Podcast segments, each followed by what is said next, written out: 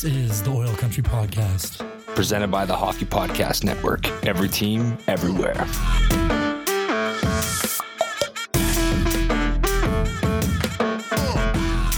Hello, hello, hello, everybody. Welcome back to the Oil Country Podcast. What episode are we on, Kyle? 39, I think. We're about to crack 40. I, I well for the hockey podcast network, I think we're there. Yes, Yeah, individually we're higher yeah. than that. Yeah, Good start. As always, from Edmonton, Alberta, I am your host, John, joining me from Montreal, Quebec, with the smooth and sexy pipes throwback there is Kyle. Uh, before we get going into our bullshitting and episode following that, I do want to remind everybody we are partnered with Alley Cat as well. If you go into the Alley Cat Brewery in Edmonton, Alberta, drop the code to your waitress, bartender, waiter, whoever, THPN, you get 10% off your bill. We are also going to be recording there when Kyle visits me in Edmonton on Saturday, February 29th, before we go to the Jets game. So if anybody wants to come, hang out, drink some beers, we're probably going to get filthy loaded. So- disgustingly loaded, probably. yeah. Yeah. And it- yeah, it, disgustingly loaded. We're just gonna make fools of ourselves. So we're only gonna be recording briefly there, kind of just catching up and stuff. But anyways, come have a good time, and yeah, we'll hang out and get fucking sloppy before that game. And if anybody's coming to the Jets game, hit us up on that text line 587-415-2894. We can meet up and you can meet your true heroes, John, John and Kyle. I can't even get, get through that.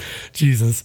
Good start. We're already absolute disasters, but good start to the episode. Kyle, without further ado, how are you doing, man? Well, I mean, fuck, you were talking about disasters. I thought I came down with coronavirus earlier today. Thought I was Canada's newest case. I couldn't stop shitting and puking.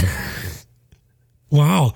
We're getting, we're like, that's very revealing right, right out of the get go. I'm sorry. I hope we have some like new listeners to this episode, and they're like, "Wow, these guys." Have This some is jokes." very But- aggressive So you're, start, you yeah. don't actually have the coronavirus, obviously, though. No, I feel fantastic now. Um, I I kind of thought about it. that I, in I really, honestly, man, I was at work all day today, and I like couldn't stand online for more than like five minutes without being like, "Okay, bathroom time, mom, bathroom." But uh, yeah, Bring the bucket. no, I uh, I you know thought about what did I eat, what did I do, and I, I ate two grilled cheeses last night, and I'm pretty lactose intolerant, so I figured out that I don't have coronavirus. what? You, that story went from I thought I had coronavirus to Man, I've been I'm lactose intolerant and I ate dairy. Dude, I've been so worried. I was trying to think of like what cruise ships was I on last? You know, I I don't know. It's Chinese New Year. You- I think it was happening. There's Chinatown here too. I was, you know, I was worried. I just, you know, trying to stay ahead of the curve. That that's all, buddy. I was just I just picture you going into the hospital and you're like, oh, yeah, I think you got to quarantine me. I think I have coronavirus. Yeah, and then I have the runs and once, they're and like I'm like, actually, I'm fine, dude. And they're like, oh, like what did yeah, what did you eat? And you're like, oh, like I only had grilled cheese sandwiches last And, night. like, she's three glasses of "Sir, on the chocolate milk, chart, It says you're lactose intolerant right here.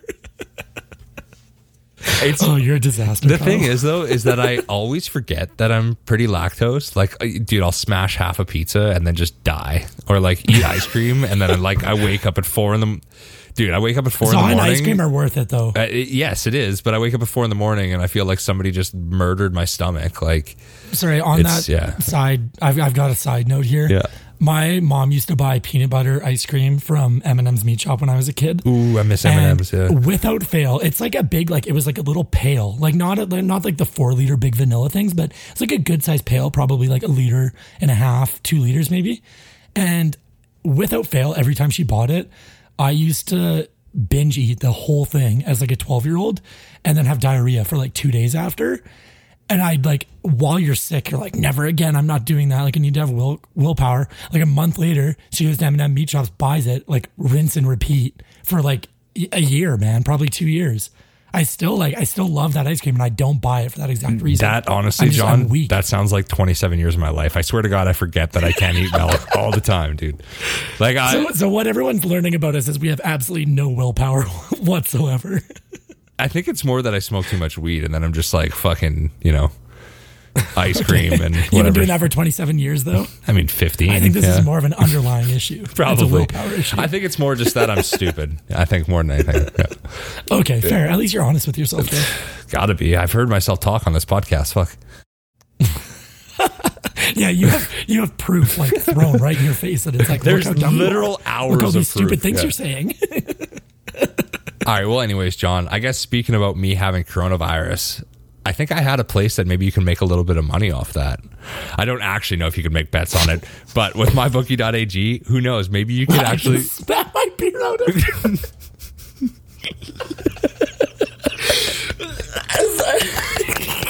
Go, sorry, go, go, go, go. Do your ad read. Holy shit. with mybookie.ag, you could potentially make bets on what is the next country. Oh my God, sorry, shut that. With mybookie.ag, you could potentially make bets on what's the next country to contract the virus.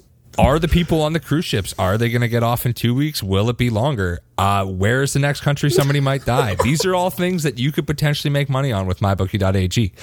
If potentially terminal viruses aren't your game, don't worry, man. My bookie's got everything. They got NBA, NHL, Premier League. They got the fastest payouts, best promotions. Uh, maybe not coronavirus, but they got other promotions and a very helpful 24 7 customer service team. You can even pool your bets together for a bigger payout, like our dirtbag friend John over here, who likes to consistently parlay shit. I don't know if he's actually winning or not, but you can do it here too. Let's say you got a couple big favorites this week. Parlay wagers let you bet multiple games together, and if they all come through, you win big. MyBookie has more lines and better odds for the player than any other sportsbook around. If you join right now, MyBookie will match your deposit halfway all the way up to $1,000. That means if you deposit two grand to bet on coronavirus and where it's going next, you'll actually get an extra grand of free money to play with. So you can put down three. All you have to do is put in our promo code THPN to activate the offer. Once again, that's promo code THPN for the Hockey Podcast Network to get your extra cash from my bookie. Bet, win, get paid. Honestly, best ad read we've ever had. I genuinely spat beer all over my computer. So thank you for that. I also, if anybody's played the game Plague Inc., I bet you Greenland and Madagascar have the highest odds. Those payouts are probably like ten thousand Oh, one dude. for the next place that's going to go. Everybody knows diseases just don't. They just don't hit Madagascar or Greenland. Yo, every plague lord has got to know. Like you start on Madagascar. Like that is that's that's tips. Oh man, I started Italy because it's centrally located and on easy, and I cheat. I usually win. So Do you think we could try to get a promo code from um, Plague.inc as well? Plague Inc? Maybe we should message them. hey? Isn't it what's it like twelve bucks to like get unlock all the stuff or something? I actually played that game like two days ago. I love that game. enough. Like like shout Okay. out to Plague Inc. But yes, we should message enough, them. enough Yeah.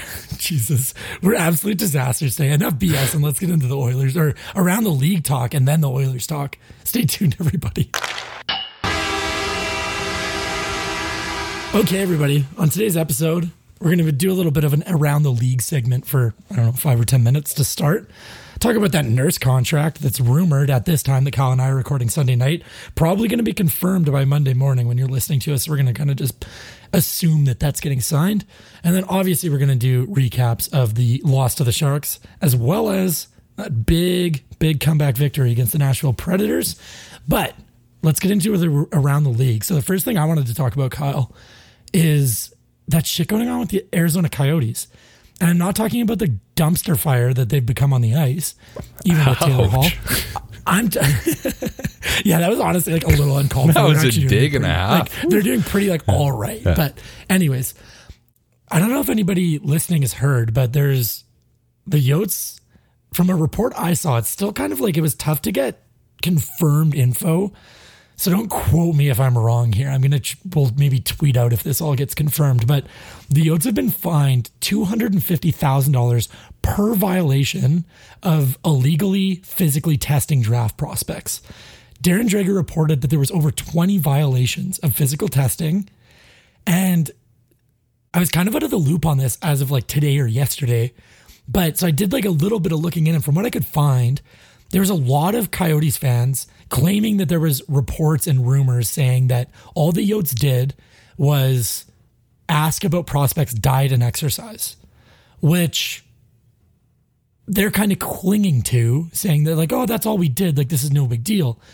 But then there's other reports that came out that said the Yotes asked players or prospects to show up in workout gear to these meetings with them.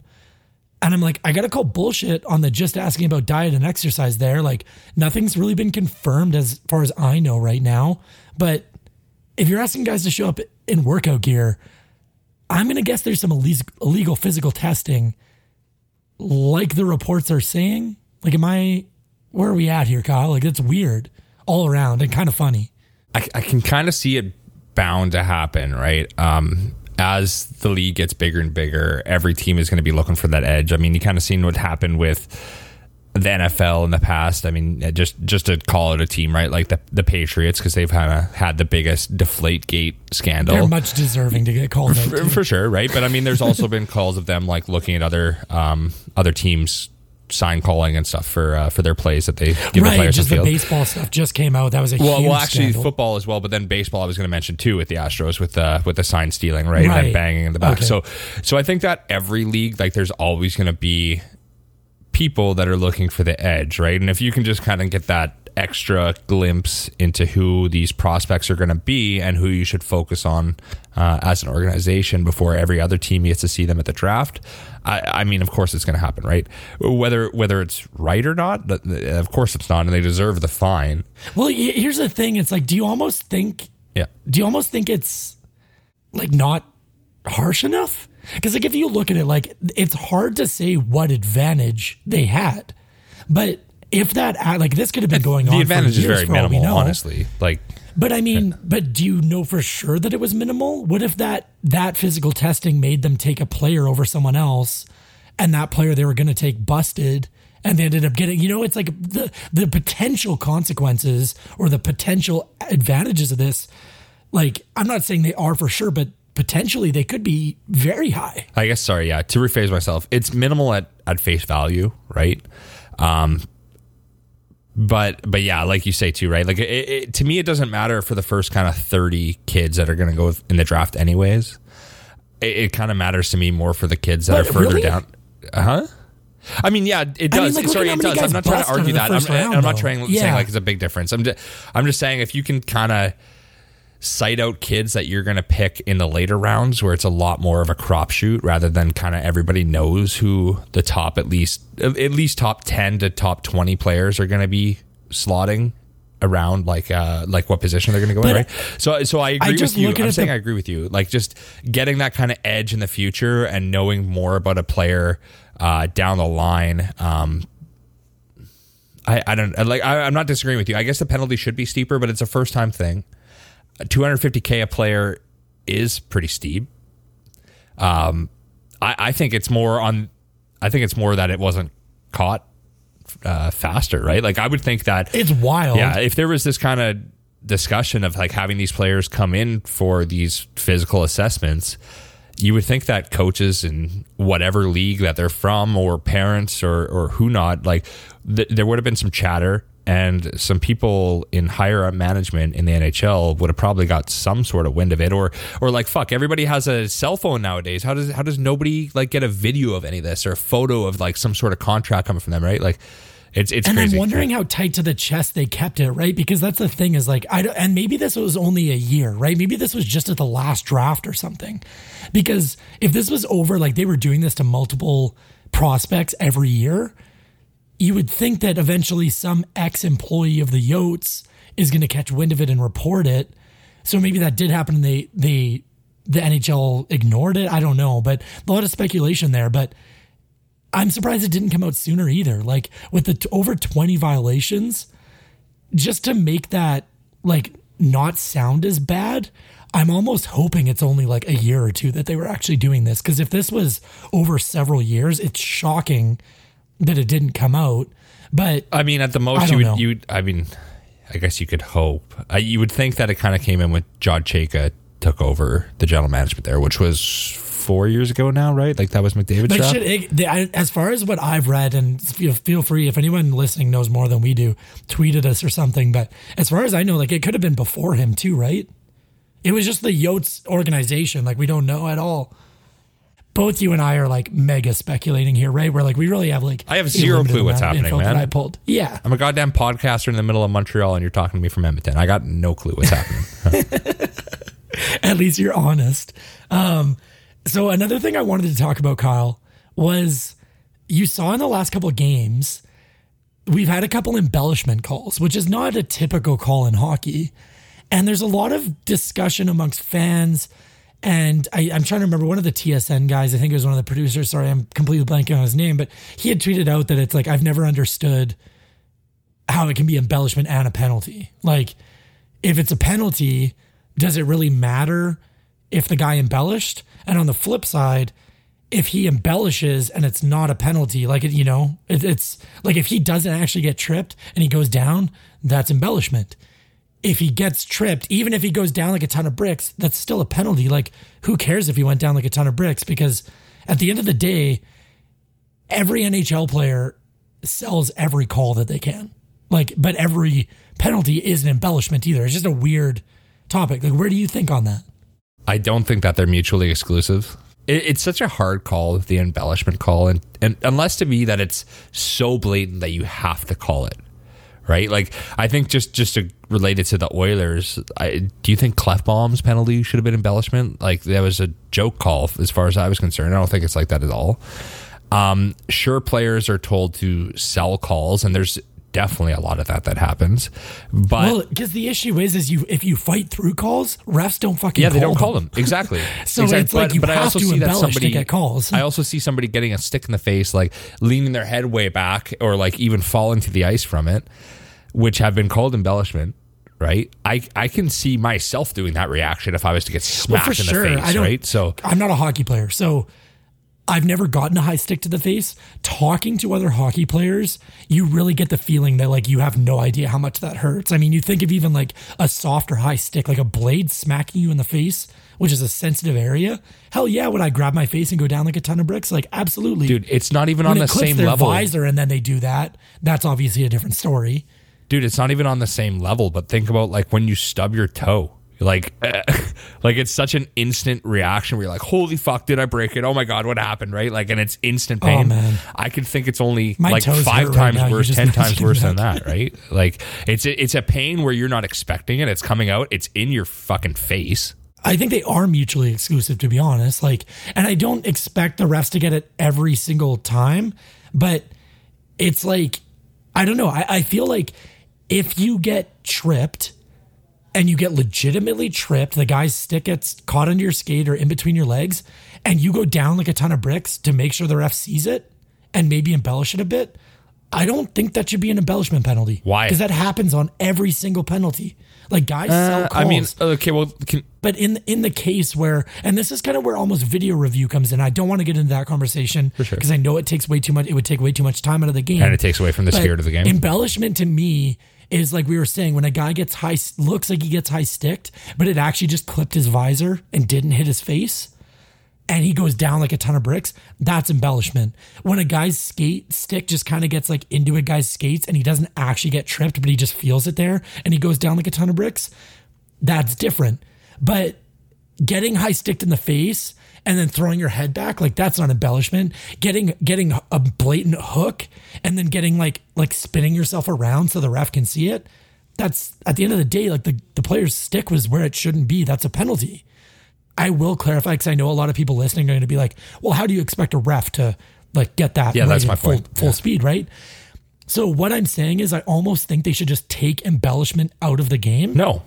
And the Department of Player Safety should massively fine players for embellishing. If you if you embellish on a penalty that wasn't actually a penalty, in that I'm going to go back to that same example, you look like you get high stick, but it just hits your helmet and it doesn't even touch your face, and you go down. Like I'm honestly fine with a player getting suspended a game for that. Why can't it be both though? Like why why can't there be a fine for for that as well? Like even if it's not an embellishment penalty that's called, but a penalty gets called and it hits a guy in the visor. But also like just just to kind of do a callback earlier in the season. Remember when Joe Thornton punched Petr Mrazek and Mrazek like died on oh the ice? boy, do I! Yeah. Yeah. So if that wasn't a goaltender, that's embellishment. Right? Like he embellishes a goalie. His goddamn team made fun of him. Sure, but at the end of the day, what's the original penalty? It's Joe Thornton punching him in the face. Like, I don't care if they embellish actual penalties. I care if they embellish stuff that isn't a penalty. But I think that you could call an embellishment penalty on that alone and not a fucking rough and call. I got to get back to the point, though, where I feel like if there's a legit penalty, I don't care if you sell it because if players don't sell it, the refs don't call them. But if there isn't a penalty and you're just trying to create, I, dude, I, bullshit I agree made-up with penalties, you. I just think that there's like an extent where that could still be a penalty, right? Like if a guy's flopping around on the ice, like like everybody wants to make fun of soccer for, right? Where a guy gets knocked in the shin or or barely gets touched, and all of a sudden he's rolling around like that. Like, not that that happens in hockey, but if it was to, there better be a goddamn penalty for a guy pulling that shit. And if he's allowed to just go around and act like every penalty was a penalty until he gets fined the day after, I mean. I, I don't think we're ever going to come to an agreement on this conversation, John. Like as much as we do it on every I, other I one. But I don't really understand your point, though. To be honest, like I don't. What situation is it bad to say what I'm suggesting? Is what I don't understand. I'm not saying, dude, I agree with your suggestion. I'm not saying that it's bad. I'm just saying there's, I, I really don't think that there's a need to get rid of the penalty entirely. I get what you're saying that the fines will take it away, but will it? I mean, if it's if it's a game where you need a power play and you really sell it, you know, like it's it's worth. And then you get suspended for a game. but it's and worth it though. It's still worth it. If the points, if if it's a four point game, say say it's a Battle of Alberta, and like Kassian instead of going back, he just drops to the ice and acts like he's fucking dead. Like We'll agree to disagree, but Yeah, I agree to disagree. I, I just I- I, think I think they should stupid when it's a legit penalty and it's all of a sudden it's a four on four because you took a legit penalty, but the guy went down easy. Like it's kind of one or the other. the fine should be there to take away the amount of acting that happens, I guess, right? But like at, at the same time, I, I just think that the ref shouldn't be calling embellishment unless it's very obvious. Is is my point? Oh, and I guess. agree, agreed there That, for that's sure. that's Like, my I, whole point, there. dude. Yeah. Is like if, if it's a player, like I said earlier, I was my point saying that if a player throws his head back when you get high stick, I, that's not embellishment at all, dude. You get No, you get your legs taken out and you go sliding into the sure. boards, whatever. Like whatever the case, like Yeah. I am on the side of the player that's the victim of the penalty.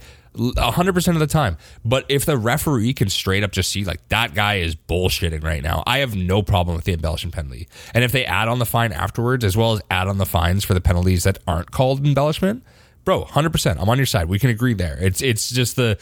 I, I, I can agree with you that embellishment penalties are, for the most part, bullshit calls. Like, that's what I can agree on you with. But I don't think that they should get rid of the rule. Yeah. I mean, I think I think they should get called less. But anyways, uh, speaking of embellishment, I don't think Dvorak was embellishing. Hey, My God, I didn't see that until video. Reddit the next day. But me me neither. I like I didn't see it until like days later. I think I saw it yesterday on Saturday, and that game was what on Tuesday against the Yotes. So anyone that's out of the loop, a video surfaced of Darnell Nurse butt ending Dvorak, who was on his back, just got buried by I believe it was Ethan Bear, and he Nurse butt ends him directly in the dick and balls. And man, did that hurt to watch. And we're going to talk more about Darnell, obviously, with the contract rumors stirring up a little bit here. But, like, honestly, I think he deserves a suspension for that. It was gross. Yeah, I, I totally agree with you. Like, I, it, it's it's suspension worthy. It totally is. That's a dirty play, a dirty, dirty play. And I watched the UFC last night, and that shot to the dick made me hurt more than any punch I saw get thrown last night. Oh, I thought sure. you were saying there was a punch in the dick in, in the UFC. I was like, damn, I missed it. No, no, just, As, a, just as a man, I don't want to watch it, but at the same time, I kind of want to ah, see it. dude. Any anytime I see anybody just get a ball shot, like it just makes my belly hurt. Oh, And the thing was that was weird is like I think we can all agree that Darnell Nurse is obviously a pretty tough guy and he defends his teammates, but he wasn't defending anyone. Dvorak did nothing wrong. He was driving hard to the net. The whistle went. Bear and him kind of got turned or got kind of tangled up. Bear finished him, and Dvorak's just laying on the ground. And Nurse is like, "Oh, there's some balls unprotected right there." Bang! Like it was. I, I mean, I'm not going to excuse it. At the end of the day, I'm sure it was a heat of the moment. I, I hope that he regrets that. But at the end of the day, there's no excuse for doing that to another competitor. And yeah, Kyle and I are both in agreement. Like, honestly, if Darnell Nurse got a two or three game suspension for that right now, I'd have absolutely no problem with it. I'd have I would not defend him whatsoever. Like that, it, it was. It's a gross play, man. It has, like, I I like Darnell. I know he kind of seems like public enemy number one on this podcast sometimes, but I genuinely do like him. But there's just no excuse for that at the end of the day. But anyways, let's talk about how much this uh this dick butt ender get deserves to get paid. okay, just me. I, I was the only one that thought that was funny. Fuck you. I was I was hoping for a eight year contract at uh, like twelve point five million. is what. Uh, Me too. I just, just give him the money. He's Yo. a perfect player. bro, he does ball shots. like, Yeah. Like, you know who's not giving ball shots? Connor McDavid. or Christian Dvorak. God damn, dude. Yeah. Like, those are some soft, soft hockey players. They're not punching anybody's balls. They're not sticking their stick in people's sticks. They're not. Never shoot a God, guy I in make the myself dick, laugh Butters, yeah. sometimes. Anyways, Oh, Jesus. That was a random reference. Um, but so contract rumors, two year 5.5, 5.6. Is that different kind of rumors that 5.6 was kind of confirmed, but not like legit, legit confirmed quite yet? yeah, well, it's Bob, Bob McKenzie tweeted out 5.5. Darren Dreger tweeted at Bob McKenzie and said it's finalizing at 5.6. Shade higher than. Okay, 5.5. let's just go Yeah. off that Yeah. 5.6. Thank you for the sources, Carl. You're welcome. What do you think? Well, I mean, we've kind of already talked about this in our past episodes here, right? I I don't think that Nurse is worth six million dollars a year, and I definitely don't think he was worth the eight million dollars a year that his camp was pushing. We had already talked previously Agreed. over another bridge contract coming into effect here. I don't hate it. I still wish that it was less if it was going to be that amount. The reason that I hate it more than anything, I guess, is that if we were to sign him to a long term deal last year and have Morrissey as a comparable, like what it was when we re signed him, Morrissey gets paid seven hundred and fifty thousand dollars more than Nurse's new contract now, and he has And they're buying several UFA years on Morrissey. So Yeah. So here, here's the thing. So, and I don't mean to throw you on the spot here, Kyle, because I don't disagree with you whatsoever. Like I completely agree with you. But let's say the number you and I want, like, would you be happy with two years, four point five? why would I not be? Like stoked, right? Yeah. So, do you think that's fair? Is that a fair deal to Nurse, or do you think he's underpaid at that level? No, I think Just to- I think Nurse is very much worth five million right now. Okay, I don't. so I'm not actually sad. I'm not sad with this contract. It's just a bit of an overpay. That's it. And me neither. But let's just let's just say five million at years. Because at the end of the day, like we said, Morrissey's making a little over six, but you're buying UFA years and you're buying prime UFA years.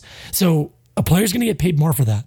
So I'm with you where it's like, hey man, we're walking you to UFA. You got to take not just seven hundred fifty thousand dollars less. Like you got to take over a million less, in my opinion. But other than that, what I just said, where it's like you're not buying UFA years, you can't just say like, oh, this is what we want Nurse at. And I know you're not just saying that, but what is the reasoning you give to Nurse and his agent being like, we can't do that? You're getting two years by five if you want two years, or Well- we'll sign you to a seven by six point two five. Funny that you asked that. Um, as as much as I hate Brian Burke, like actually despise every opinion that he has for the most part, right? Yeah, he looks like an absolute steez bag too with that slick back hair. For Like, sure. Oh, it's it's it's fucking gross. Sorry, go on. Well, I've been working through my back catalog of Spittin' Chiclets. So I'm probably six behind now, and uh, and he was on there more than that. It was probably ten or twelve episodes back for chicklets. But uh, but he talks about his time as a general manager, right, and the work that he and his management would put in when they would go into a contract negotiation uh, for a UFA or RFA, More or whoever, less right? trying to shit on the player. No, but uh, like honestly, they No? they would Okay. no Burke Burke actually. It was the one time when he was on Chiclets where I was like, wow, this guy doesn't sound like such a piece of shit. Like he talked about his gay son and everything that he's doing towards for him and, and the gay community and He's all He's been fairly open about that, which is Like, cool. He actually sounded like a good an guy. I was like, dude, holy fuck, I don't hate this dude right now. there. So, anyways, like Yeah. he was talking about how him and his management team would do their due diligence and and really, really look into a player and all of his comparables and what he's worth. And they would go in there and they would offer him like, you know, they'd say it's a off season, right? And he's like, We think that you're a two million dollar player, right? Um, but his his team is pushing for three or or three point two or three point five, whatever. But they The players' camp yeah, the players' yeah. camp. Sorry, but uh, but Burke and his management would never move off that two. It'd be the first offer they gave him. It'd be the last offer they gave him. And he's like, I would piss off. Sorry, I would piss off every agent that came into my office because they'd always be looking for you to budge, right? Budge, budge, budge. You got to come up. That's the Right. They, they think you're leaving Yeah. a little bit of wiggle room. Exactly. There, and, and and he's not. like, no, I'm not. I've done all my work. These are all the comparables. These are all the players that have signed over the last two years that are doing the This exact same point production, worth. what you're worth. And if you're going to go to the open market, you're going to get half a million dollars less than what you, I'm giving you right now. So, at least in that respect, I really like the way that Burke seemed to handle his management team. In that, this is what we're giving you. You don't like it, figure it out. But this is what you're getting if you want to work here. figure it out, bud. to be fair, To be sorry. fair, to be fair. I, I gotta really fight off the urge to just go off letter Letterkenny quotes now. But uh, Um, but yeah, no, I, I I really do like that. I think that it- there needs to be a little bit more hardball played. Um, I mean, we we call back already to the Kassian contract, right? Like he has one goal in the last 14 games, which I love Kassian to death, but that's not a 3.2 million dollar player, no, right? So it, It's it, not. it, there needs to be a little bit more hardball being played to these contracts. Like uh, that should have been 2.5. This should have been five. And as we talked, well, I guess as we'll talk in the future when we're on vacation about our contract situation, right? Like that, uh, that seven million or sorry, seven hundred thousand from Kassian and the six hundred thousand potentially from Nurse that we're talking about, right? Like that's one point three million dollars. That's another fourth line player or some more money put towards that third line center or top six winger that we need, right? So that's a lot of money when it absolutely, keeps it all up. adds Yeah. up real quick for sure. Well, Kyle, you just nailed it with that rant. I completely agree with you. So, I think we're fair to move on. Let's let's talk about these games, hey? Do it. Okay, let's. uh I I mean, I'm gonna fucking bump this thing right now. I feel like bump is like sounds like a really bad, like drug in innuendo. Yeah, I'm pretty sure it's cocaine, But but I, yeah. I'm I'm gonna do this smelling salt because the fucking Oilers lost on the Sharks game. Kyle mentioned my betting earlier on in the ad read and was saying I don't know if John's been winning. I had an unreal month of January, and I'm not just talking the Oilers. I was hitting puck line parlays with like three, four teams, betting ten bucks, getting like ninety dollar payouts left and right. Luckily, I withdrew that money and just played with like a bit of the winnings. And I am at a point where I have of those little winnings I left like a hundred bucks in. The Super Bowl bent me over. The Sharks game bent me over because I was confident the others are going to roll the Sharks, and my mistake there. So that little bit of leftover winnings has been whittled down to zero. So I'm taking a little bit of a break on the sports gambling for a month or two, and I'm I'm going to Vegas in like two weeks. So let's be real, like not a month or two. I'm taking a break from sports gambling for like two weeks. I'm going to do a ton when I'm down there. But, anyways, Oilers lose. So it's that time of the podcast where I do a smelling salt, unfortunately.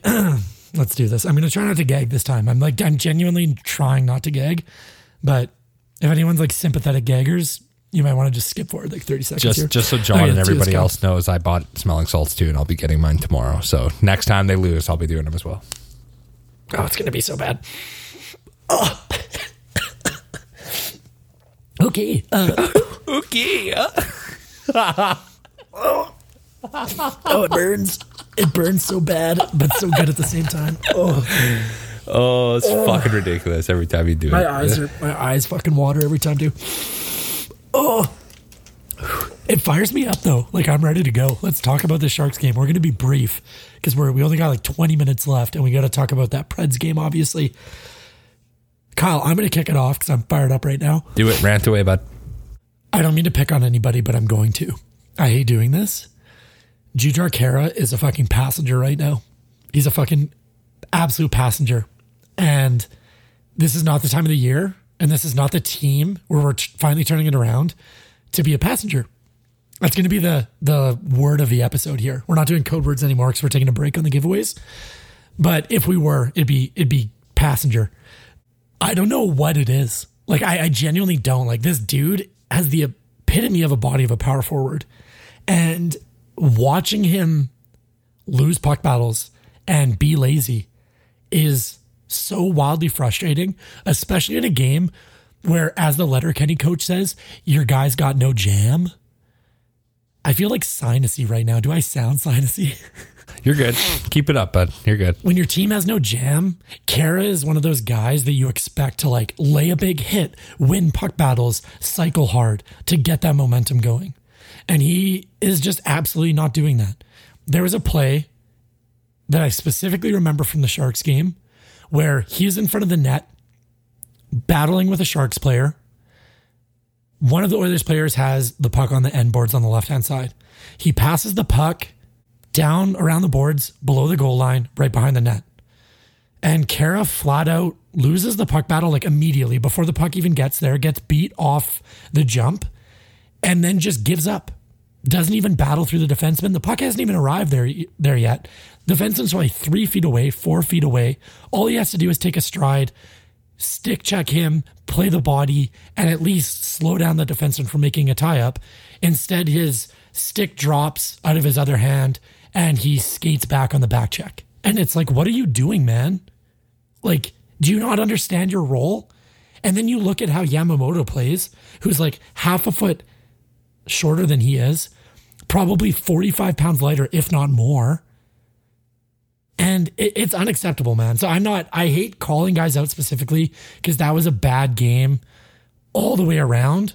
But for a guy like Khaira that's been, he got sad at the start of January. He gets put back in after the bye week and the All Star game to play the Flames.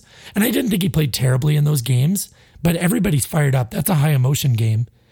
And then the team is just doesn't have any momentum, doesn't have any effort, and he's just filling in right with the guys, not providing anything. I don't I'm I'm pretty close to honestly being done with Khaira. Like he needs a big bounce back in my books. Well, I got the rant before, but John got the rant there. I don't disagree with anything that you said.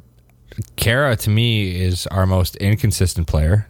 It's been consistently inconsistent. He's pretty much yeah. been having a good two week period once or twice a season for the past three years now. He had that one year where he scored what, like twelve or sixteen goals or something like that. Yeah. Oh yeah, no, but it's it's like other than that, like, and it's not even the production, man. Like, if he played like Josh Archibald or Riley Sheahan, man, put up twelve points a year, I could give it hell honestly, like like you say too, the thing that pisses me off about Khaira the most is the laziness. It's the no emotional game. It's like you say, like Kailer is allowed or able, sorry, to to play with that physicality when he's like four or five inches smaller than the guy and a good thirty to fifty pounds lighter. Like it's it's quite ridiculous, frankly. I I mean, Khaira has a prime opportunity to be a roster player. And and somebody by the way that's a role model to quite a huge group of people and be able to take that responsibility and role and, and, and actually like flourish on a team with the greatest or two greatest players in the world right now right? And and he could fill in that third line role. He can have great offensive potential when he actually shows up. And if he was to actually just work the corners and drive the cycle like his frame is meant to play, fuck man, like there's there's our third line solution right there. Like we have three full lines rolling. And at, and at that point honestly we have four. It sucks because Khaira has been a favorite of mine that I keep wanting to show up but he just consistently has not. He almost reminds me of being in high school and like the six five center that's uncoordinated as hell, but he's huge that wants to be a point guard. Exactly. Like that's what the way he plays, he thinks he's like a fast, small skill guy. And he's not. And I, I feel like, you know, I need to clarify that as I know you were as well, Kyle, like up until a couple months ago, I was a very big fan of Khaira. Khaira. I really liked like when he's on, I like how he plays. And I kind of just chalked it up where like the inconsistency, it's like he's just figuring it out. And now it's like, I don't know. Like I said, I'm going to leave it at that. Like he's a passenger. And it, it's so very, very frustrating, especially in games like that. And like he wasn't the only one that I wasn't impressed with that night. Like the other guys, like Kassian, Chase on, like those are guys that need to be providing a spark to the lineup when the rest of the lineup isn't firing when our when our big guns aren't carrying the team, those are the guys, some of the guys that need to step up. You would think that our team, considering we have numerous players that are supposed to be fulfilling that role, that just one of them doing it would kind of push the other ones to keep doing it too. But it seems like there's always just one guy that's well, not one guy, I guess. It's it's it's either one guy or it's the team it feels, right? It's it's never like they can keep pushing and, and, and build it up. I, I know that's kind of maybe harsh to say, but I feel like once Kassian's out of his groove or Khaira out of his groove, it, like it's just Yamamoto doing it. When Kassian ever, whenever Kassian gets put back on the first line, I'm like really hoping for like a big jump from him. And he didn't play very much as we get into the Predators game, but yeah, like since signing that contract, other than the Battle of Alberta, it's been like a lot to be hoping for is all it's been, and it's a very small sample size. Players have you know to be to get back to the positive and hopefully logical. John, players have bad games, teams have bad games. It like over an 82 game season, it's going to happen. It was just I felt especially on the uh, the Sharks game. It was just the effort level was was the biggest thing and like the coordinated effort, you know, like there was guys working, but it was so here and there and not just like a consistent effort level from everyone throughout the game. And not to be negative, Nancy, dude, but just to call back on Kassian, right? Like I, I love Kassian. He is, to be quite honest, out of like the the kid three of Nuge, Drai, and McDavid, right? Like he's he's probably my favorite player on the team. I I love Kassian, right? Yeah, but, me too. But if he does not perform and get back, which I think he will, but if he cannot stay on McDavid's line, holy fuck, is that contract going to be a horrible black mark, right? Like that is going to be a. He just needs a top six role and he'll be fine. But no, but even but at the it's not like he's getting paid an absurd amount of money. Like I will actually kind of disagree there. As long as he can be a productive third liner, that contract's not awful. My fear is that he becomes a fourth liner that puts up like 20, 25 points a year. I don't think he's a fourth liner. If he I do be, think if he, he can be like a 35, six. 40 point guy on the third line, when when we eventually get that third line, whether it's Nuge centering it or an upgrade at 3C, I'm fine with that. Like if he can fit into that role after he, you know, eventually isn't suited for McDavid's wing anymore. I guess it doesn't matter where he is. He just needs to click with the players he's at, right? Like as we talked in the past, he's never going to be the player that drives the line. He's a he's a great uh, component Exactly. to a good line, right? That's kind of a, you know, transitioning here. So in between these games, Tippett apparently had a big rant and kicked a pile of pucks, which sounds very intense. At least it's a little bit more tame than a snapping turtle, but good on him. And he's not like uh who's the guy we still have, the old Flames coach that was chucking sticks. Uh, Gulutzan, Starts Flame with a G. Gulutzan. Yeah. Yeah, Galton. Didn't didn't pull a Galton, but you know, ranting and kicking pucks, getting the boys, getting some jam in the lineup. You know, Fuck off with your Letterkenny shit, dude. I just can't help it. First off, I thought it was really cool with the Cree national anthem mixed with the English national anthem. I'm sure it was an awesome experience for that young lady. And yeah, I, I really liked it as a spectator. I thought it was a cool thing that they did. And obviously, kind of celebrating that, you know, like multicultural, that multiculture that Canada is. So I thought that was absolutely great. But moving on to the actual hockey game, Khaira was still a bit. No, I'm just joking. I was going to say he was still a passenger. Um, let's talk about that for another 20 minutes. Um, I was not thrilled in the first period, but luckily the boys kind of pulled their comeback kid stunt and and got two points. I mean, I feel like I'm gonna talk about this game the same way that I talk about most Oilers like losses. All even though we came away with a win, right? Like it's it's that not really showing up at the beginning of the game and uh, and going down by two. Uh, the difference though this year, right? Like it's it's been nice being able to watch a team that can go down and then know that they're potentially gonna fight back, right? Well, and then you look at the Sharks game. Yeah. We went up to nothing in the Sharks game. Well, early. exactly. Looked Yeah. like we were just going to roll them and then completely just fail. Yeah, I, I I have no basis for what I'm talking about. I'm just saying, right? Like, No, I agree yeah, with you, it's man. just- like it- it, almost seems better when we go down early. Yeah, like, it gives them a know the drive to boys are gonna fight back. I- I thought- exactly. I thought honestly, like going into both the first two intermissions, it was pretty bad. I was pretty upset. Me too. I, I was really not looking forward to taking two smelling salts. Is what I was. I, I know we scored the power play goal there, like heading into the second intermission. So I don't mean like as Yeah, it, the one that as it banked off ended. Turris. Yeah, but I, but heading into the end of the second, I was like, "Fucking Christ, boys! Like, Tippett better goddamn yell at someone in there." Man, that was such a big like when you look at that own goal. I think not even so much to like fire the Oilers up. Like I think they got fired up just being down and knowing they had to battle back in the third in that intermission, whatever happened in that room. Yeah. But I felt like it was kind of a a knock on Saros's confidence. Because even though it was like a very unlucky goal, it's not like that was like a bang bang like like bullet into the net. I felt like Saros like he just didn't see the puck because it was a weird deflection, and it kind of just trickled like right by him slowly.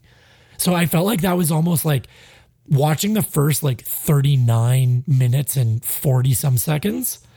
Saros looked like a goalie that I was like, "Mm, this guy, even if we were playing well, might just steal this game. And just getting that one lucky bounce, I feel like was a huge knock to his confidence and really kind of like paved the way for the Oilers to come back in the third.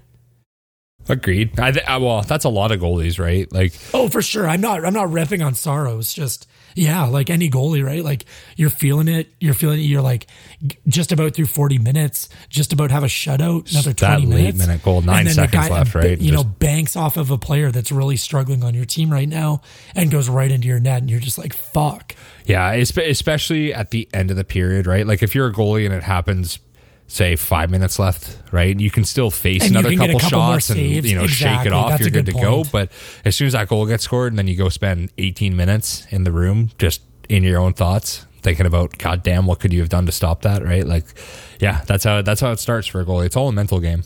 Oh, I mean, as much mental as it is physical. So with that out of the way, we we know we got to talk about that second line, but before we get there Smith played his 600th career game, I believe. Yes, he did. He played his 600th. Yeah. You know, I felt like the first goal, he definitely probably wanted back. And then the second goal was a deflection that he also looked pretty frustrated with. Got banked five hole. But after that, made some absolutely huge stops when he needed to keep the boys in the game. So he's been absolutely lights out since he struggled and Koskinen kind of took over that temporary starting position through December.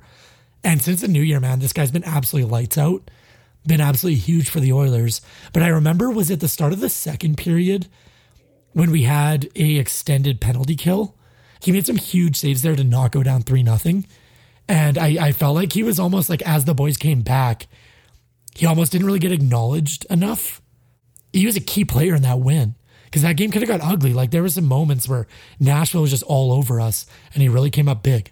Well, I, I think he was the reason that we even had a chance, right? Like, goddamn, the the Oilers were just giving the puck away for the first two, right? So, and, and then again, like to just face the the penalty kill and, and fight through it and give our guys a shot, right? Those are all parts of, of how you win a hockey game, right? Like that goal nine seconds left, as well as the huge saves being put up by your goaltender, right? Like everybody has to play a part, and, and he definitely played his. That's so key, especially with this team as we're still, I mean, at times they look really good defensively, and at times you can tell that it's still a young team figuring out how to defend at a consistent basis at the NHL level. So huge that that veteran's coming in and obviously giving, you know, a good backstop when he's in there. But we've obviously, like I said before, we've got to talk about that second line. I mean, not only Draisaitl, but just before we get into the dry talk, Nuge with two absolutely filthy saucers setting up both of Draisaitl's goals, especially the first one off the rush. That backhand sauce honestly looked like Draisaitl was making a pass to Draisaitl. That's how good Nuge's pass was. Nuge, like everybody's stoked. Obviously, Draisaitl's kind of been dominating. Yamamoto's been a huge help to that second line, a big add as far as that call up. But man, like Nuge is on his game right now, and he's showing why he was that first round pick and kind of shutting up the for a cliche lack of a better term, those haters in saying that he was a bust of a first overall pick, which you see that a lot on Reddit or Twitter or whatever from not not so much Oilers fans, but other fans. But awesome to see him really starting to click with that line, man. Now that he actually has some quality, quality line mates. And he's been one that's consistently kind of been a victim of that that being said, he's not good enough, but also having to carry the shittiest players on the team consistently, right? Exactly. So yeah, yeah definitely nice that he gets to play with Drai and Yams now and be part of the like really the best line on the team. So it, I think he has quietly been, um, even though the other two are more highlighty, like the most consistent, stable player on that line. Draisaitl has some, you know, effort inconsistency issues still that he's still working through. And and I mean Yamamoto's Yamamoto. He's played amazing, of course, right? Like I don't want to take anything away from the kid, but Nuge is kind of the veteran presence on that line and the one that's keeping it solid and and I think controlling most of the play most times, right? So um, yeah, I, I want nothing for success with Nuge. I want Nuge to stay here forever. So hashtag keep Nuge forever. Oilers Nation shirt there. As far as dry Draisaitl goes, I completely agree with you there on Nuge obviously we can talk about the goals, but everybody saw the goals. I mean, it was huge. I thought it was funny that I think Drew pulled up a like reference that it was the last two or three games against Nashville. Drai has two goals in each game. And this was like at the end of the second period where Draisaitl had none. And then comes out in the third period and scores two goals to extend that streak, which I thought was awesome.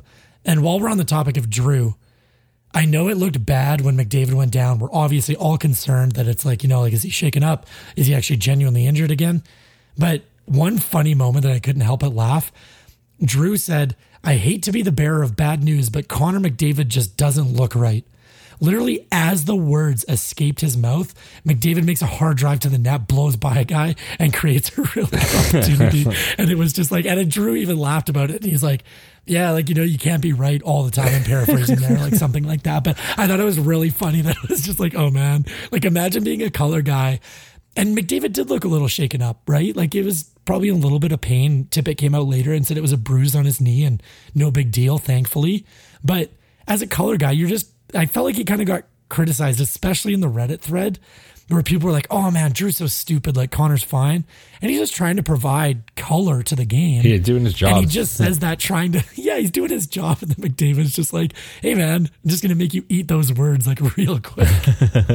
he probably heard him from up in the rafters, eh? Yeah. Maybe he did. Yeah, he's like, "Yeah, shut up, Drew. I'm fine." But um, sorry, getting back to Draisaitl there. Outside of the goals, man, talk about big dick energy for this guy. I saw on the oh, I don't I can't remember if, quite if it was the first or second goal. I think it was the first goal he scored. They go around the net and there's a Nashville defenseman like right there next to him, just behind the net, like goal's already in. And he's not even really he doesn't get in Draisaitl's way, but I think his hand was kind of extended to the side that got slightly in Draisaitl's way. So right after Drai scores, he skates around the net, it gets in his way, and he just like shoves the guy's hand, uh, like this big like macho move. And then on the other goal, when he's going by the bench, he's like kind of taunting the Nashville bench in like a yeah, like that was for real. I don't know. I couldn't lip read, so I, I have no idea what he said, but he was definitely saying some shit to that bench. Yeah, well, he's finally found his game. He's definitely like a top five player in the league now. That's at least debatable, and I think he's in there. So he's got to carry that swagger, right? I'd be doing it too if I just lit your team up and got back in the lead in the third period there. So check out this wrench. Yeah. you ever seen German engineering at its finest? Right fucking here, bitch. Like, don't get me wrong. If I was a Nashville fan, I'd be like, I hate Draisaitl. Like, without a doubt. I'm not saying that what he's doing is sportsmanlike or anything like that. But I just love players that play with that Part swagger when you can tell that they're like, and, and I think to get like, you know, in the real world, arrogance is a bad thing, right? But when you get to sports, like you look at all time greats. I mean, Gretzky was like fairly modest. But in other sports, you look at all time greats like Jordan. Like Jordan was an arrogant prick. LeBron's fairly cocky, especially in basketball. But even in hockey, there's guys that are pretty arrogant. And I feel like to get to that level of an athlete, that's almost a trait you kind of have to have. Like you have to genuinely think you're better than everyone. And even when you look at guys like Gretzky and McDavid, they were just kind of trained from a different age to be more modest. But I think deep down, they have that arrogance too. You like, I think there's no way. Like McDavid definitely knows he's the best player in the world. He's never gonna. He doesn't want to create controversy, right? Like he's been trained so much but especially like Draisaitl, where he's kind of in the Malkin role playing second fiddle, I love that arrogance. Like I genuinely do. And that swagger. I think a little bit of that comes from the way that he's been mentored into this league as well. I think he's, I mean, he is the best player that we've developed inside of our system that wasn't like McDavid, right? It, he yeah. he had to go down, he came back up, right? Up. And and when he came back up, Todd McLellan really took him under his wing and and he really tried to push the Draisaitl that he doesn't have to just follow McDavid and keep up to him. He can he can actually compete with him. I mean, Draisaitl's a prime example of the like, oh, he'd be a superstar if his skating wasn't so bad as a prospect, right? Like exactly. he really put the work in there. Exactly. And was like, yeah. no, I'm gonna be a superstar. Yeah. Like, put that work in, become a way better skater. And I mean, he's the epitome of a power forward in the game right now. Like I know a lot of other fans will use other players as far as that, even like MacKinnon's like a fairly big guy. Like I think Drai's got to be like he's he's a unit. He's what I want in a power forward. Like I can't change anything else. So, but anyways, we are running a little bit long here, so we're gonna we're gonna wrap that up. But the one thing we haven't mentioned is Tyler Benson got sent down again, and we're gonna hear what Kyle thinks about that. Feel like I'm gonna hit on it here because I'm fairly confident, but I think it was really it was similar to what Yamamoto got called up before this stint. I think it was important to get him up get him to see firsthand what it takes to be successful at the NHL level and send him back down and let him work on that. And I think it's going to help him in the long run. And I think he's going to come into camp and be a top six, top nine winger and really make an impact next year. Um, as far as his play in the NHL, I don't think he looked terrible, but he definitely didn't steal any jobs. And he just looked a little bit lost. He looked a little bit slow out there, which is completely fine. Like that's to be expected. And kudos to the Oilers management realizing he wasn't ready. And instead of dicking around with him for another two weeks and practicing and in and out of the lineup, they just said, no, he gets a first hand, send him back down, let him get more seasoning, and we'll take another look. I have nothing to add to that. That was literally the words out of my mouth. See that arrogance for me? That's how you beat Leon Draisaitl on the mic. Gross. Sorry, those smelling salts make me a completely different person. Yeah, total douchebag. Anyways, you got we that are, we're gonna wrap it up there. Uh, yeah, yeah, thank you. Oilers are off for a few days here. We will be back in your ears next Thursday, though, talking about that Blackhawks game against the Oilers on Tuesday. And honestly, thank you, Flames, for getting that win against Vancouver the other night. Oilers are currently in second, one point back from those awful Vancouver Canucks, but we do have a game in hand as well. So we could take first. Could have been first if we beat San Jose. Let's go, Oilers. Have a great start to your week, everybody. You will hear from us again on Thursday. Okay, everybody, that wraps up another episode of the Oil Country Podcast presented by the Hockey Podcast Network, every team, everywhere. Thank you very much for listening, everybody. We really appreciate the support. As far as our schedule, we do release episodes every Monday and Thursday through the Hockey Podcast Network. You can search them up on any podcast app, SoundCloud, iTunes, et cetera, et cetera, the whole nine yards. The other new exciting thing that's going to be happening in the next uh, about a week into February is we are getting our own individual feeds with the Hockey Podcast Network. So you can still continue to subscribe to the main feed and get 31 teams podcasts in addition to the extra ones with Terry Ryan, et cetera, et cetera. Or if you want to just listen to us, if that's you're just looking for your Oilers fix, you can look up the Oil Country podcast feed presented by the Hockey Podcast Network. That's the best way to get our episodes as early as possible and auto download those to your device or stream them or whatever you want to do. After you guys listen to us, if you want to get in contact with us or give us any feedback, we would love if you could hit us up on Twitter at, at Oil Country Pod, or you can leave us a text or a voicemail at 587 415 2894. You can also reach us at www.oilcountrypodcast.com. We are a little bit late with updating our archived episodes, so we're a little bit behind there. We know most people listen to a feed, so we're not super, super concerned there, but that is on our to do list. But you can contact us through there. If you want to be a guest on our show, leave a question for us, you can contact us through that website, and it's got a little bit more information for you there as well. One of the things, if you are enjoying what you're hearing from us, the thing you can do that helps us out the absolute most, obviously sharing on social media, et cetera, et cetera. But if you leave us a review, I know some services don't let you leave that review, but I know if you're on iTunes or Google Play, anything like that, if you leave us a positive review, five star review, if you are really liking us, that helps us with the charts and to gain more listeners and everything like that. And it would be very much appreciated. The one last thing that we're going to do before we leave you is we want to give a shout out to our personal partner, Alley Kat Brewery in Edmonton, Alberta.